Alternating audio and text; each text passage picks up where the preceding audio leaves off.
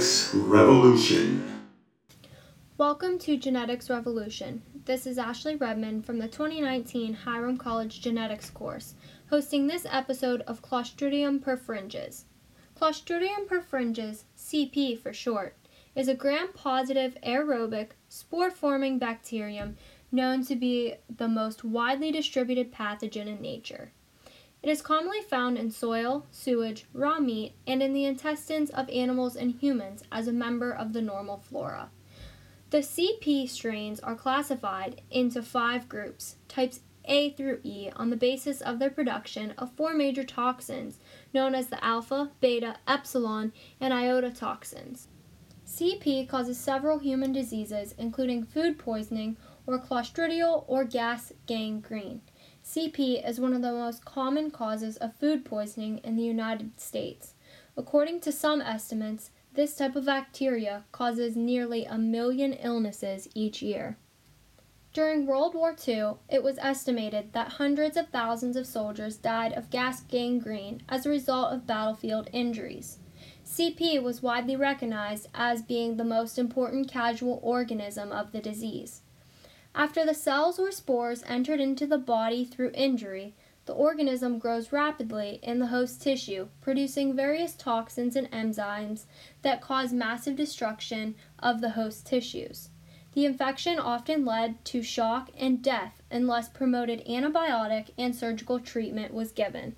The complete genome of CP contains a 3,031,430 base pair sequence that comprises of 2,660 protein coding regions. The genome includes a 3.53 megabase pair chromosome. Respectively, the genome includes five circular plasmids.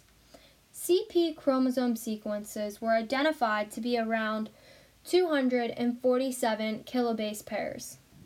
One key finding from the genome sequence was that the genome contains typical anaerobic fermentation enzymes leading to gas production, but no enzymes for the tricarboxylic acid cycle or respiratory chain. Various saccharolytic enzymes were found, but many enzymes for amino acid biosynthesis were lacking in the genome.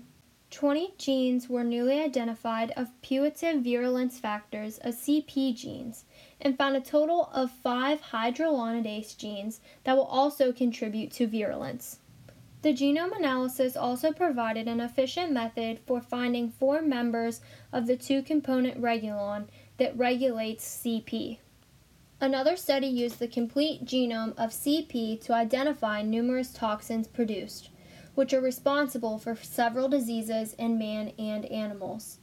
For example, delta toxin was characterized to be cyclotoxic for cells expressing the ganglioside GM2 in their membrane. The study reported the genetic characterization of delta toxin. Delta toxin consists of 318 amino acids, and its 28 N terminal amino acids correspond to a signal peptide. The secreted delta toxin is a basic protein which shows significant homology with CP beta toxin, alpha toxin, and leukotoxin.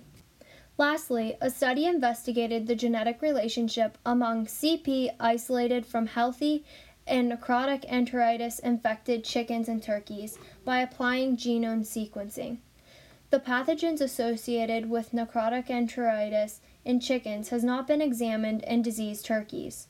Strains expressing the net B toxin are the main cause of necrotic enteritis in chickens and has a remarkable impact on animal welfare in the production, economy, and the international poultry industry. Whole genome sequencing of CP strain A was used to determine the pathogenesis of necrotic enteritis in turkeys appears to be different from that of boiler chickens. It is important to understand the mechanism of this bacterium because it is the most common cause of foodborne illness. By using genome sequencing, researchers have been able to understand the mechanism of CP and genetically study how it affects humans and animals. This knowledge can then be applied to create ways to make sure that humans do not contract foodborne illnesses. Another benefit from genome sequencing and understanding CP is it can also impact the lives of active soldiers. we can keep soldiers healthier on the battlefield, which would strengthen a military force. Who knew such a small organism could cause gangrene and be the primary cause of foodborne illness? Thank you for listening.